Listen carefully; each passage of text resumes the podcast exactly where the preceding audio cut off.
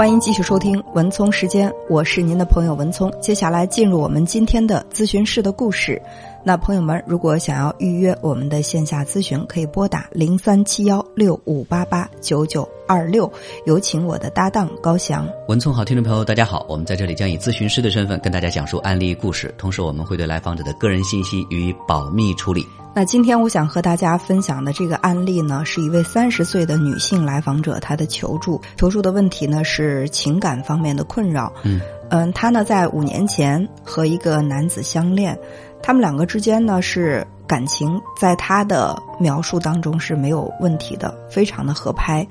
但是美中不足的是，这个男孩的家人不太同意他们之间的这种交往。嗯因为这个女孩呢是出生在农村。哦呃，其实作为她的这个男朋友是一点儿都不在意这个问题，但是这个男孩的家人就是在这个女孩的描述当中是说有一点势力吧，总害怕这个女孩子的家境不是太好，会拖累到自己的孩子。嗯，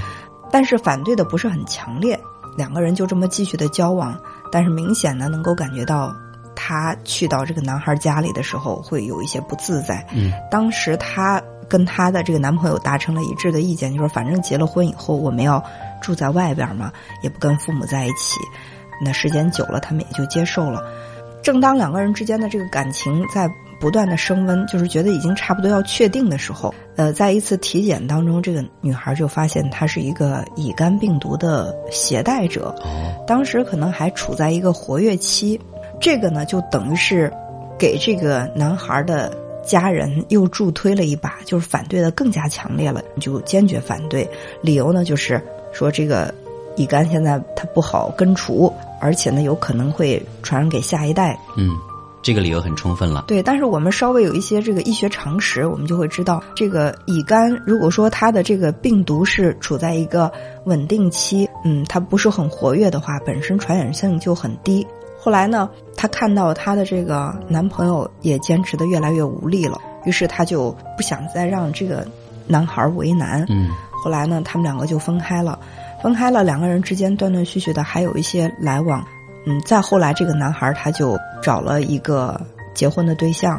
就是按这个男孩的说法是，他其实并不爱那个姑娘，呃，只是说觉得这个是家人满意的嘛，那就嗯结婚吧。嗯所以说，这个女孩在听到他们要结婚这个消息之后，也基本上就心灰意冷了。嗯，但是在这个男孩结婚前的一天，他就来找这个女孩，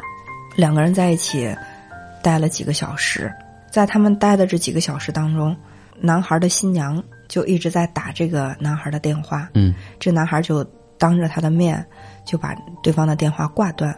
在他看来，这是一个让他很感动的行为。嗯就是这个男孩似乎也是在用这样的动作来去向这个女孩表明心迹。其实我跟他结婚是被迫无奈，我真正爱的人是你。所以说，就是他在心里面就一下子又陷入到那种，哎，我跟他要不要再去继续啊？就是这样的一个困扰当中。其实我觉得，同样一个行为，我们不同的人用不同的心态去解读的话，可能得出的这个结论就不一样。你比如说，作为这个女孩来讲，她所看到的是，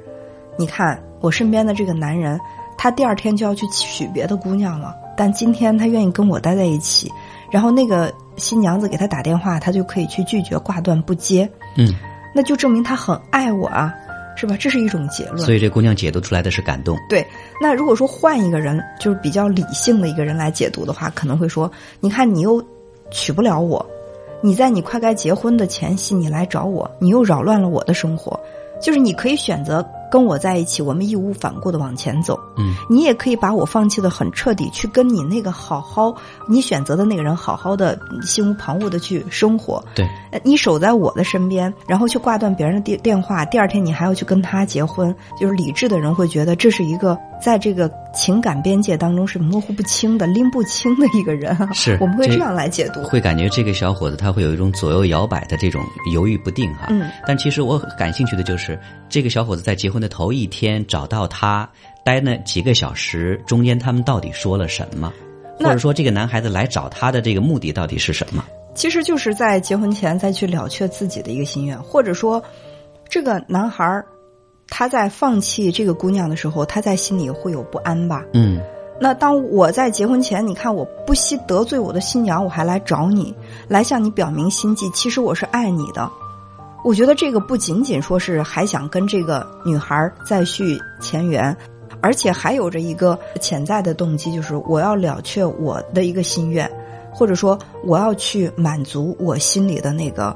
道德感的那那个需求。嗯，就是我向你表明，你看我是爱你的，我是被迫无奈的，所以我不是一个薄情寡义的一个男人。对，当他在被迫做出这样一个痛苦的选择，就不得不我要离开你的时候，其实。这个男孩内心是有愧疚的，嗯，就这个愧疚，他是需要用用一种仪式或者用一种办法来做一些解脱，嗯，我在结婚之前，我来找你，我来向你去表达我的这个心迹，或者说我甚至我当面去挂断我的这个准妻子的电话，其实也是表明说你在我的心中是有位置，在临结婚之前，我来看你一眼，我来了却一下我的心愿，也是弥补我自己内心的一个遗憾，嗯，可以这么理解，对，所以说，呃，这一系列的行为。其实我们就是可以去从不同的角度来进行分析。嗯，呃，这个女孩读到的是感动。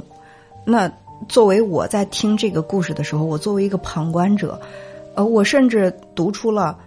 这个男孩他的行为当中一份自私的成分，就是我满足了我在心里面哎我的那个愧疚感，我缓解了。嗯，呃，那种道德感缓解了。我觉得我给给这个女孩的一个交代，虽然我人不能守在你身边，但是我的灵魂、我的爱是属于你的，然后我就可以安心的离开了。对，其实这里边可以分析出两种可能，一种可能就是我为了了却我的心愿，弥补我的遗憾；，另外一种可能呢，就是我对你还旧情未了。嗯，其实如果说真是第一层意思，这小伙来了之后就是为了画句号的。嗯，如果说真是要去画这个句号，我的内心的那个愧疚感也得到。弥补了句号之后就再无故事。那如果说是第二层意思，对于这个男人来讲，我一边我可能明天要跟我的妻子结婚，我要过我正常的生活，我一边我可能我还暗地里会再发展出我的这个情感，我把这个身体交给一个人，我把灵魂交给另外一个人。这个男孩子内心其实他是想要雨露均沾，或者想要两边都不想放弃的。我觉得一个人他很难把自己的身体和灵魂完全区分开。但是这里边可以解读出这一层意思来，也只有说这第二层意思才能够跟这个女孩子，因为我的感动，因为我想要跟她再继续，这个两个人之间才能够去契合起来。但是不管怎么说，他们都不能够放在阳光之下了。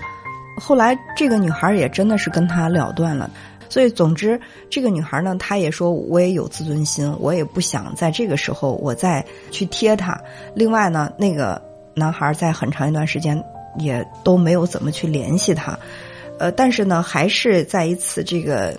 阴差阳错的一个机会当中，他们两个再次相遇了。嗯嗯，那么这个时候，其实他们已经分开了相当长的一段时间了。那这次再见面，好像两个人就是那种。干柴烈火。其实这个女孩说：“我不跟他见面的时候，我觉得我真的已经把他忘得很干净了。嗯，但是我见到他之后，我看到他很痴情、很专注的眼神，他对我的那种依恋，我就会一下子心软。所以你是说，两个人是在这个男人结婚几年之后又重新相遇，所以说又开始这段新的感情，会对他现在造成困扰？嗯，也没有几年，可能这个时间也就是一年多吧。嗯，但是。他们两个又见面之后，就又开始有这种情感上的这种纠缠。这个女孩说，她又被感动了，因为这个女孩说：“你看，你们家人都嫌弃我，呃，觉得我有病，那你难道就不害怕我这是一个毒枭一样的，就散发着毒气的人？”她因为这个女孩在这么多年当中，她。还是对这个男生的离开是有一些幽怨的，虽然没有明确的表达，但是这个过了这么长时间，他会说一些比较极端的话去刺激这个男孩但这个男孩呢就说我不怕，就是我情愿你赶快把你的病毒传染给我，我看我妈还会怎么样。呃，如果是别人家的孩子他嫌弃，那如果是我呢？我要生病的话，他也会嫌弃，他不会不认我这个儿子吗？就这番话又让这个女孩。陷入到了一种感动，觉得哎这话听起来确实会让人感动，让小女生不可自拔。对，其实我我觉得我说这个话哈，在不同的时间去说，给人带来的感觉不一样。你比如说，在那个男孩他妈妈在强烈的反对他们婚事的时候，这个男孩能够紧紧的拉着这个女孩的手，对他妈妈说：“人家家的孩子也是孩子，我也是你的孩子。”人家的孩子被你这么嫌弃，那如果我是你的儿子，我生了这样的病，